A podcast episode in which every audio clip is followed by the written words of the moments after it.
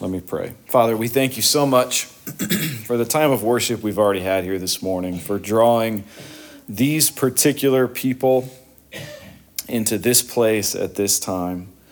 And we're certainly mindful of Trish and Rick, who are possibly tuning in from home. Um, we just thank you that you have appointed this meeting between yourself, your word, and our hearts. Ask that you would help us to pay close attention, that you would help me uh, to present this truth in such a way that um, we're encouraged and engaged. And um, Holy Spirit, we pray that you would so work in our minds and hearts that we're actually changed. We pray for this in the beautiful name of Jesus. Amen. Amen. The last time we were together, we looked at verses nine through eleven, um, and we took the long way around there, but basically there were just a couple of points. The first one was that the poor in a season of trial should um, fix their eyes and hearts on the glory and the riches that they have to look forward to in eternity, and then recognizing that those riches and that glory flows from the person and work of Jesus Christ. Glorify, therefore, him in the midst of trial. The rich should look at more, more uh, pointedly the humiliation that all sinners experience when they come to meet Jesus. There's a thing that happens in the course of gospel apprehension where you catch a glimpse of what you really are. And it's the grace of God working in your heart that shows you what you really are. You're not wonderful. You're not an object that should be worshiped. You're not a person who should rule over all things. You're a sinner in desperate need of grace and mercy and salvation. So rich and poor alike have that experience. What James seems to be saying is, if you're wealthy, it might help you to notice that experience even a little bit more than the impoverished person.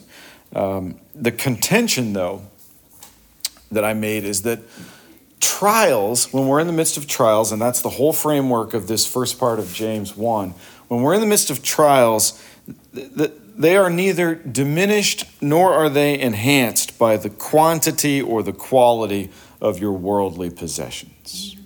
Um, If trials are, as I've suggested that they are, a glimpse at death, then a trial should serve to remind us that the absence or the presence of a helicopter in your backyard that you own is not really going to stave off your end, right?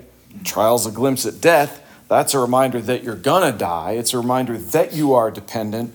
How much you have, how many skyscrapers your name is on, isn't going to change your ultimate outcome, right? Um, in fact, uh, that just popped into my head, and I struggle with whether or not to share everything that pops into my head, but I, I, I'll share this, and I'll try to do it in a sensitive way. Um, I was never a Kobe Bryant fan. Uh, I always thought he was a bit overrated, overrated uh, as a as a as a hoop player. Uh, I've been corrected now that he's dead, and I've actually gone back and kind of studied him a little bit. He was fantastic. Uh, haven't seen a talent like that since Michael Michael Jordan, and probably won't again. Sorry to all of you who are big, uh, um, what's his name? James, LeBron James fans. Guy's a hack. Um, Kobe had a helicopter. So you could even argue that your riches might accelerate your end. The, the perspective there will help you hold all things loosely. Um, then on the other side, bemoaning your lack when you're poor in the midst of a trial doesn't decrease your comfort either. Every poor person that I've ever counseled with that wanted to sit there and conjure up hypotheticals about what they would do if they had thus and such resources was missing the point of the trial. And so are we when we're going through a trial and all we can think about is, if I only just had fill in the blank, then this would all be better. I will grant you that financial trials are greatly alleviated by, from a human perspective, an injection of wealth, right? if you're in financial trial, like if they're coming for the house because you can't make the mortgage and suddenly you come into enough money to pay off the house, that certainly alleviates the trial. In fact, I would say that signifies the end of the trial, right?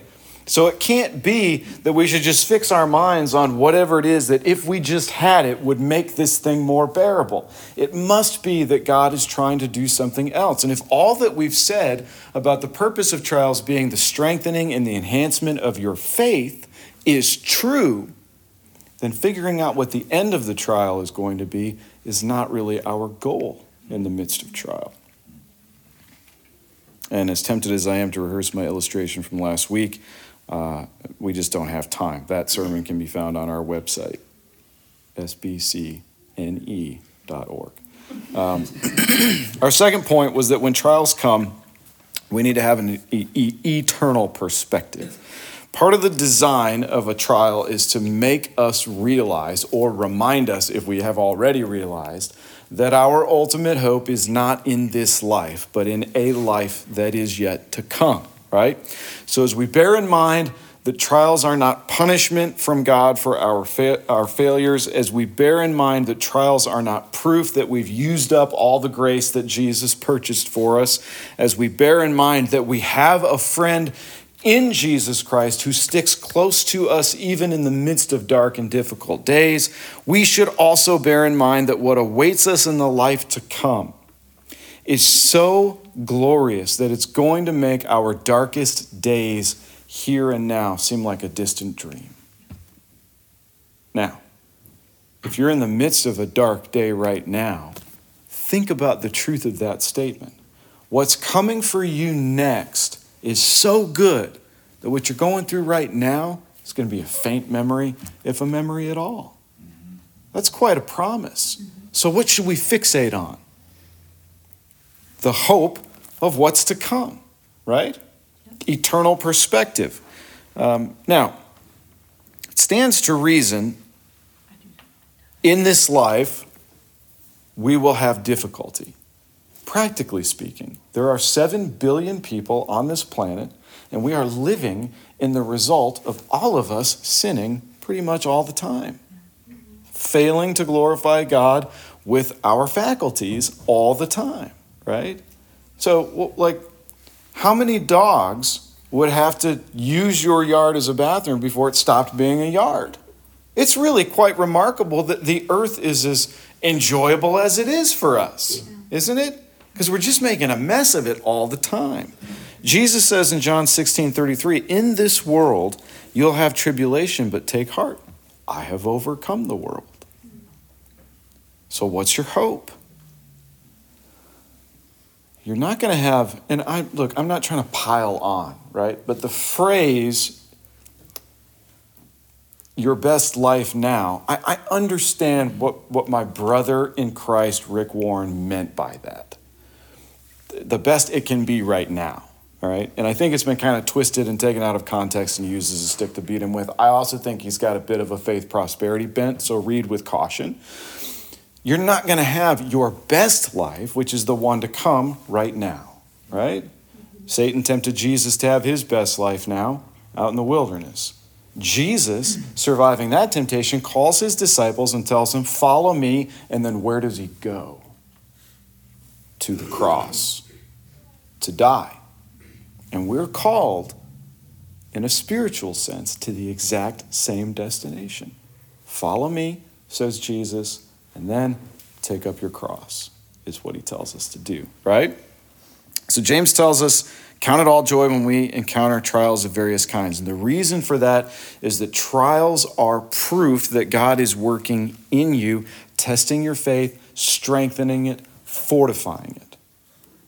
When it's ouchy and it hurts, your faith is being tested. And if it's being tested by God, it's being enhanced. It's being improved by what's happening to you. The trial exists so that I will decrease, Jesus will increase, and the outcome of that, according to James, is eternal life. So he writes in verse twelve, blessed is the man who remains steadfast under trial, for when he has stood the test, he will receive the crown of life which God has promised to those who love him.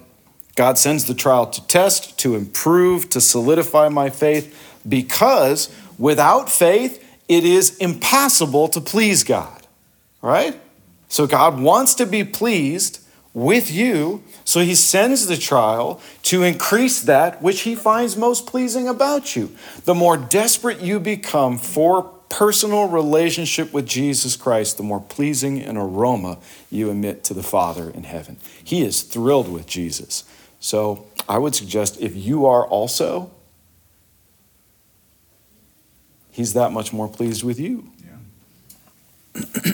You know what God never does? He sends trials to improve our faith. You know what he never does? Ever? Verse thirteen. Let no one say when he is tempted, I am being tempted by God. For God cannot be tempted with evil, and he himself tempts no one. So trials of faith are distinct from temptations to sin. That's, I mean... This is why we love James, even though it took Luther a while to get there. Luther thought this shouldn't even be in your Bible. He called it the Epistle of Straw. He repented of that later on. But when you really dig into James, you begin to see how practical it really is. Here's a lesson you can take away if you take nothing else away this morning. There's a difference between a trial, which is a test, and a temptation to sin. One comes from God, the other most certainly does not. We have a tendency, I think, to wrongly conclude that a trial which is born out of the fact that I sinned is the exception to all that I've said about trials over the past few weeks. You understand what I mean? Mm-hmm. Sometimes when we sin, a trial results. Mm-hmm. Don't think that God's not working in that trial. Trials are not punitive. Trials are not proof that God wants to punish you. However, some trials are the more natural consequence of our own bad behavior. If you gamble, that could lead to a financial trial, right? Yeah. Sexual immorality can lead to a marital trial or a marital end in some cases. Parental laziness will lead to a family trial. You don't beat them when they're little. Just kidding. So there are these times when we find ourselves struggling in a trial, and we know exactly how we got there. And from a human perspective, we can see A led to B, led to C, led to D, and now here I am. All right, this is my own fault. Two mistakes I see us making here. First, I see people pretending that the consequences of their sin and stupidity is a test from God. N- no. Those are consequences of your sin and stupidity. This is happening because you're evil, not because you're righteous. Don't get it twisted. Those who pretend otherwise, right? You've sinned, you're experiencing the consequences, and you go, oh, it's a test from God. You are painting evil with virtue's colors, and you are a short step from saying we should sin more, that grace might abound. Mm-hmm. Second, I see people do the opposite. Because their sin led to the trial, they imagine that God is not working to strengthen their faith in the midst of the trial. Well, look, if God can't work the strengthening of our faith into the consequences of our sin, then we should abandon hope. Yes. He most certainly can. However, the temptation which led to the sin did not come from God. So where did it come from? Verse fourteen. This is a good tempo, right? Good pace? We're doing all right? Okay. Each person is tempted when he is lured and enticed by his own desire. Then desire, when it has conceived, gives birth to sin. And you've already all tuned out, but I'll keep reading. And sin, when it is fully grown, brings forth death. Do not be deceived, my beloved brothers. Every good gift and every perfect gift is from above, coming down from the Father of lights, with whom there is no variation or shadow due to change. Of his own will, he brought us forth by the word of truth, that we should be a kind of first fruits of his creatures. Now, I couldn't, just because of the way the software works, I, I could not append just the beginning of verse nineteen to the on-screen reading. So I think there's a bit of a fifteen hundreds, uh, when we're adding the verses and divisions to the scriptures, textual issue here. If you look at the beginning of nineteen, it says, "Know this, my beloved brothers." That is the end of verse eighteen. Mm-hmm. This is the antecedent to everything that Jesus has said. You want to know when you sin? And then he ends with, "Know this, my beloved brothers." It doesn't make any sense for him to say, "Know this," or "You know this, every person," and then give new instruction. It makes sense for him to end his last thought with, "Know this, my beloved brethren." So I'm going to try to move quickly. There's a lot of ground to cover. The basic outline works like this, if you're taking notes. What is the cycle of temptation, or how does temptation work? That's first, and we'll have five points. Five answers to that question, okay? Second, how do we resist temptation, or what do we need to know in order to resist temptation? And we'll have three points. The question is, are we going to make it to that second section or not? The answer is, I'm not sure. We'll see what happens. So how does temptation work? Verse fourteen, each person is tempted when he is lured and enticed by his own desire. Then desire, when it is conceived, gives birth to sin. And sin, when it is fully grown, brings forth death. So five things. And uh, uh, I, as you all know, I am in love with words that end in T I O N. So I've come up with five of them that we can use as headings here. The first thing that happens when we are tempted to sin must be attraction. Now, Robert Murray McShane said in his diary, uh, I find then that the seeds of every sin are in my heart. I struggled with that the first time I heard it decades ago, because I was like, mm, there's a couple that I'm like, nope, right? Mm-hmm. But he's right. He's he is scripturally accurate. But put those aside, because when you're tempted, it's always something you're attracted to, mm-hmm. that, that's at work there. So temptation begins when you're attracted to something. We look at Eve in the garden, Genesis three one.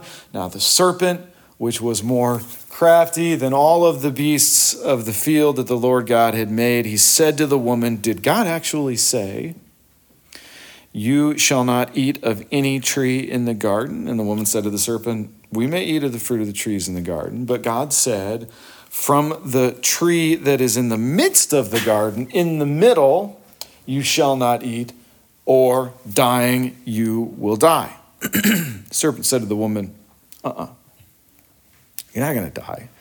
Uh, God knows that when you eat of it, your eyes will be open, and you'll be like God, knowing good and evil. Verse six, Genesis three, verse six says, "So when the woman saw," this is the beginning of temptation, "the serpent draws her gaze toward the fruit,"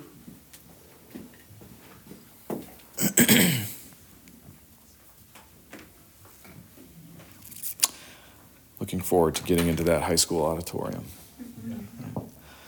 Bathrooms in the back where they should be. You guys can sneak off in the middle of a sermon. I'll never know. It's too dark out there.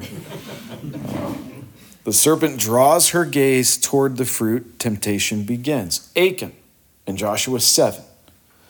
Israel goes to war. They have a great victory. He sees a cloak, some silver, and some gold. These things are listed by God as belonging to the treasury of Israel, not to be taken for personal gain. Um, set of circumstances arises. He gets confronted. Joshua said to Achan, "My son, give glory to the Lord God of Israel and give praise to him, and tell me now what you have done, and do not hide it from me." Achan answered Joshua, "Truly, I have sinned against the Lord God of Israel. This is what I did. When I saw among the spoil a beautiful cloak from Shinar and two hundred shekels of silver and a bar of gold weighing fifty shekels, I took them and hid them in my tent." He sees the cloak, the silver, and the gold. Second Samuel eleven, David is on the rooftop. This one we know very well. He sees. It happened late one afternoon when David arose from his couch. He was walking on the roof of the king's house, that he saw from the roof a woman bathing, and the woman was very beautiful. He sees a woman bathing. It may be important to interject here that it is not a sin to find something attractive. This is the beginning of temptation. Sin is four steps down from here. But you see how it begins. It's always something that's enticing to you. The problem is when deception follows attraction. This is two. Okay? The instant we begin to think about a thing in terms of its attractiveness rather than what God has said about it, a deception is taking place. Let me say that another way. Once we exchange what God has said about a thing for what we can observe about it, a deception is taking place. Let me say it one more way. Once we put aside what God has said and begin to be interested in the features of something instead of what God has said, a deception is taking place. You get it? God did not say that the fruit of the tree in the garden was odious or nasty. He said, don't touch it.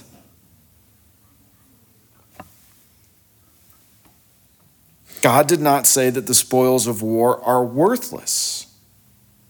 God does say to Israel that these things are devoted to the treasury rather than personal enrichment. The fact that Achan and his entire clan dies should serve as something of a warning to our politicians who magically become millionaires when they get to Washington. Mm-hmm. Gets everybody's attention. I don't know. It's like red meat to a conservative audience. God does not say that women are gross and diseased and therefore men should stay away from them. He does say, you shall not covet your neighbor's wife.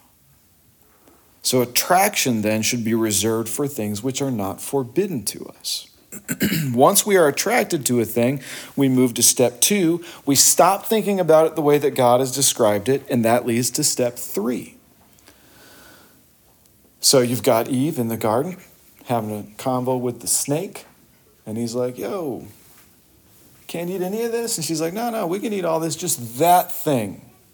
And, and there her gaze goes, that thing we can't eat. Oh, he's, no, you're not going to die, you'll be fine. Come on, let's go look at it. And so she goes closer. As she draws closer to the fruit that's on the tree, what happens from a human perspective as you get closer to something? What does it do? Yeah. It gets larger.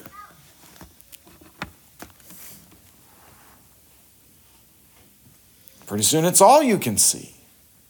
You see more details of it. Eve, previously, I think, indifferent to the forbidden fruit, having had her attention drawn to it by the serpent, moves toward the tree. As she gets closer, the fruit becomes larger. Its features become more obvious to her. Genesis three six says the woman saw the tree was good for food. She hadn't noticed up to that point. It was good enough for her that God had said, uh-uh, no. Oh, and by the way, all the other, like papaya and mangoes and pineapple and all this other stuff, like you, knock yourself out. But now she's fixated on this thing. Achan, having just achieved victory over the enemies of Israel, notices a cloak from Shinar, silver coins, coins, and a gold bar. He begins to think what he could get if he had those things. He starts imagining how comfortable the cloak probably is, how financially secure he would be with the silver and the gold. David, at the height of his power in Jerusalem, having spent years running away from tyrannical, crazy Saul, finally comes into kingship over Israel and takes what I think is a well-deserved break from war. So he's up on his roof. On vacation, he sees a woman. She's beautiful. He asks about the woman. She's getting bigger. She's married. He invites her over. Now she's in the room with him.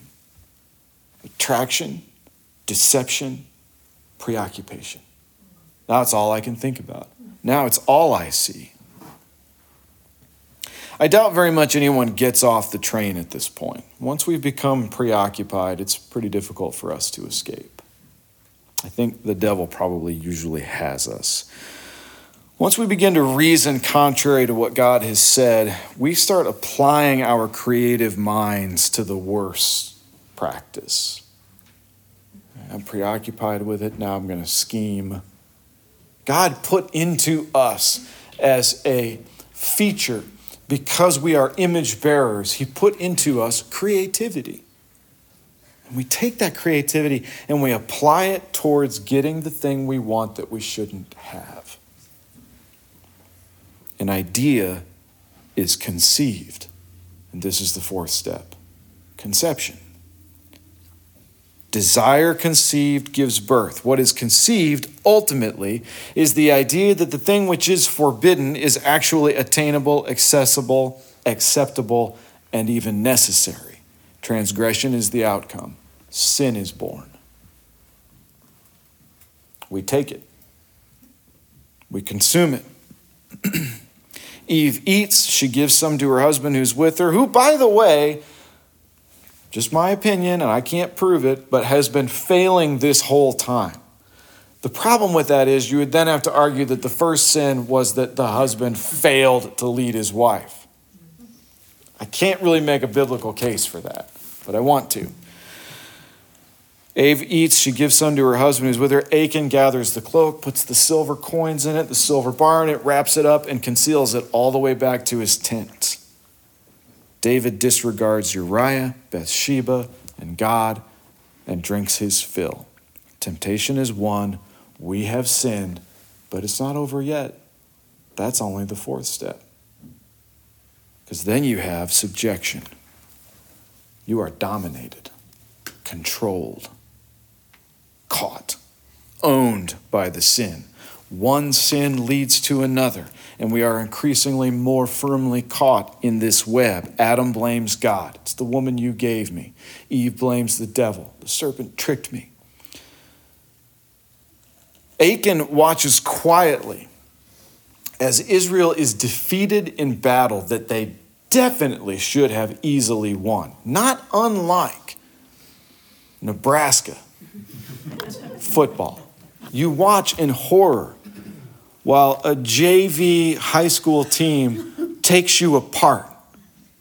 What is going on here? Well, it turns out there was some rot in the heart that nobody knew about. Mm-hmm. Scott Frost, who had all these wonderful things to say when he came here, apparently the job was too big for him.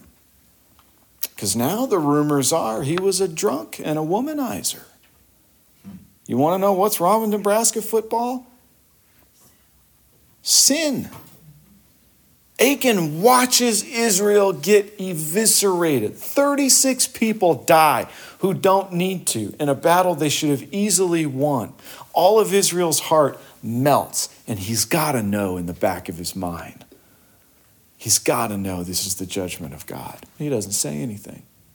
It's not until three or four days later when they cast lots, and this tribe is taken, and that tribe is taken, and this family is taken, and this line is taken. And finally, the lots get us all the way down to Achan. And Joshua says, come on, man, glorify God. Tell me the truth. What happened? And Achan's like, well, I stole a bunch of stuff. One sin leads to another. David proceeds from lust to adultery to murder. And he persists in that for months. What began as attraction ends with us enslaved to something that God warned us to avoid. Our lives are marked by horror, filled with sorrow, and topped off with the sickness of knowing we have nobody to blame but ourselves. Isn't that like the worst part? Man, I can see how I knew better before this thing started. And ignored it. So James answers the question. Are trials different than temptations? This is a test for you. Are trials different than temptations? Oh, yeah. Okay, there's some head nodding, but that's not the level of confidence I'm looking for. Yes. Trials are different than temptations. Temptations come from our own desires. Trials come from God's desire, that your faith would be strengthened. Attraction leads to deception. Deception leads to preoccupation. Preoccupation leads to conception. Conception leads to subjection to sin. Oh, we're in good shape. It's only ten fifty-two. How do we resist temptation? Verse sixteen. Do not be deceived. Okay. Do not be deceived, my beloved brothers. Every good gift and every perfect gift is from above, coming down from the Father of lights, with whom there is no variation or shadow due to change. Of his own will, he brought us forth by the word of truth, that we should be a kind of first fruits of his creatures. Know this, my beloved brothers. Three things. Know this, okay? Know the cycle of temptation. That's one. If you know it, you will be able to identify better when you're in it. There are off-ramps in steps one, two, three, and four. First Corinthians ten thirteen, Paul says, no temptation has overtaken you that is not common to man. And a thorough reading of your Bible will reveal that to you. There's I've not done one that wasn't in there somewhere, right? No temptation has overtaken you that is not common to man. God is faithful, and he will not let you be tempted beyond your ability. But with the temptation, he will also provide the way of escape, that you may be able to endure it. Now, I mean, I'm sure John Piper has preached a sermon on First Corinthians ten thirteen that was an hour and sixteen minutes long, that goes into every nook and cranny of what that verse means. I'm not here to do that to you this morning. Let me just say this. Have you ever been about to sin and the phone rings? Mm-hmm. And you take the call, and it should have been a sufficient distraction, but when the call is over, you're like, what was I? Oh, yes. Back to my sin. It could be that simple. God will provide you a way of escape. You won't see it unless you realize the noose is tightening. Knowing the cycle will help you recognize when temptation is happening. Had it occurred to Eve that there was no reason to investigate the fruit, since God had forbidden the whole thing, she could have ended her discussion with the serpent before she ever reached deception or preoccupation. Had it occurred to Achan to carry the banned items to the treasury, okay, he picked them up with one intent. I'm keeping this stuff. This is mine. And as he's walking and his conscience begins to work, what if he had just gone to the treasury instead? He had off-ramps. Had it occurred to David that he was like all set in the wife department. I mean, I don't know how to keep a woman happy.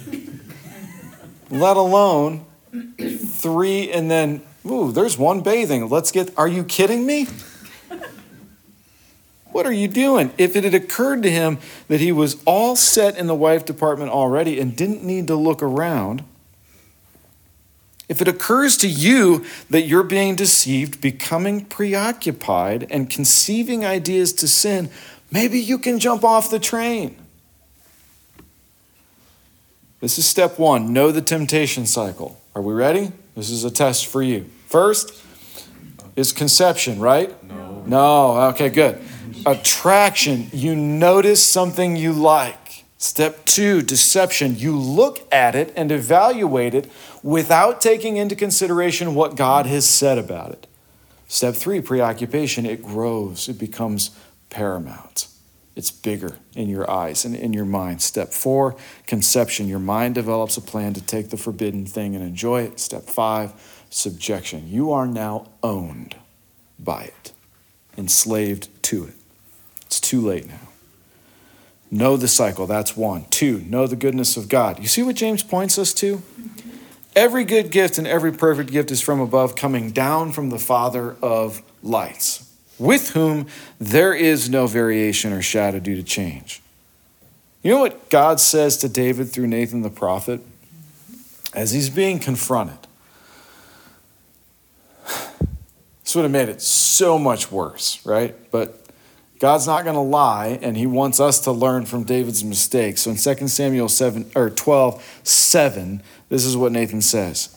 You are the man, right? Remember the story? And we've all been there. You get thoroughly indignant over something somebody else has done, and then you're like, eh, I've done that.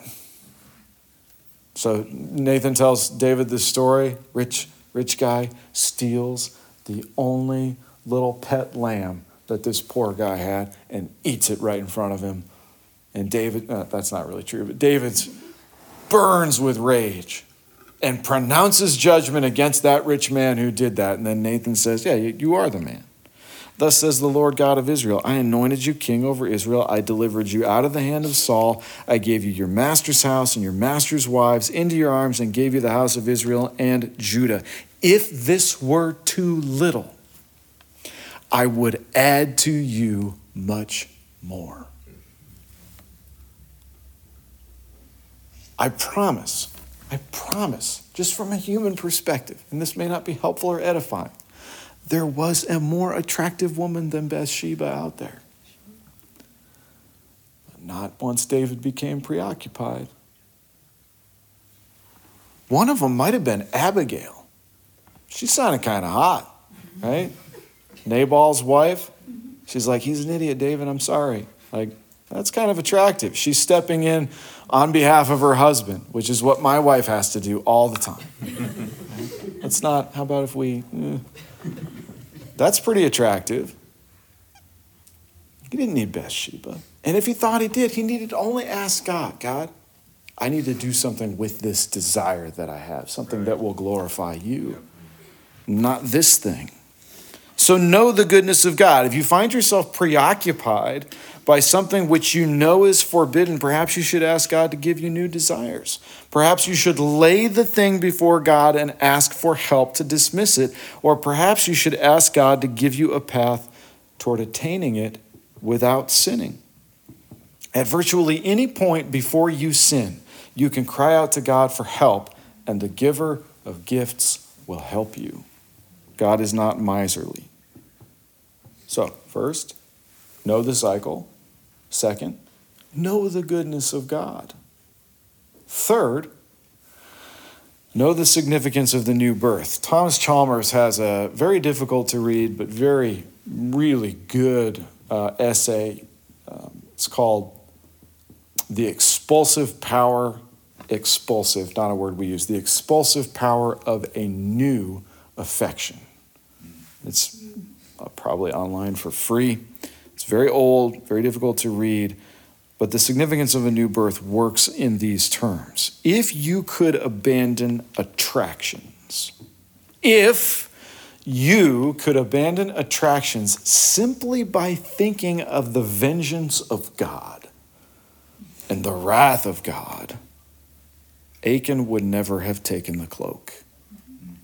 If you could resist temptation simply by remembering the wrath of God over sins, David would never have invited Bathsheba over for coffee. Listen carefully. You will never, never simply expel from your heart evil desires. It doesn't work like that. So if you look at Luke eleven, we'll prove it really quickly.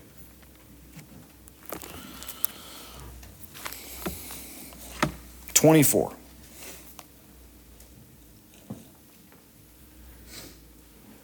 When the unclean spirit has gone out of a person, it passes through waterless places seeking rest, and finding none, it says, ah, go back to the house I came from. When it comes back, it finds the house swept and put in order. Then it goes and brings seven other spirits more evil than itself, and they enter and dwell there, and the last state of that person is worse than the first. You get the picture? And haven't we seen this? You ever have a friend who's a drug addict that through grit and self-determination and Narcotics Anonymous quits drugs and does not come to a saving knowledge of Jesus Christ?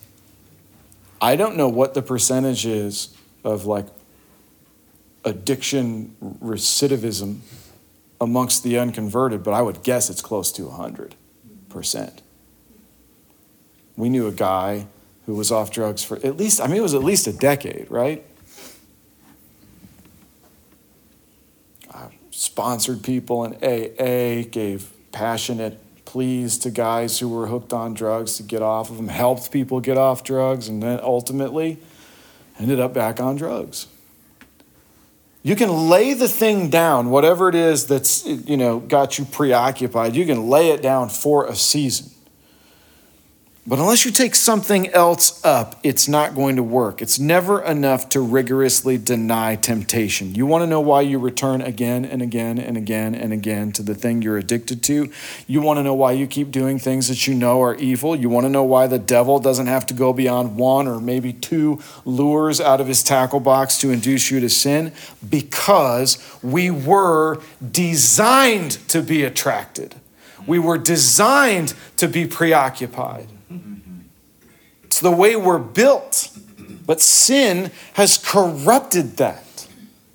And so we are preoccupied and attracted to things which are not good for us. We need to be set free from subjection. We need a new affection. This is what the new birth accomplishes. New desires fill our hearts. New life means we don't have to give in to temptation. So, know the cycle.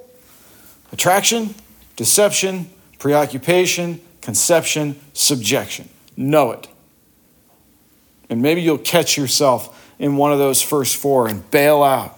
Second, know the heart of God. He's good.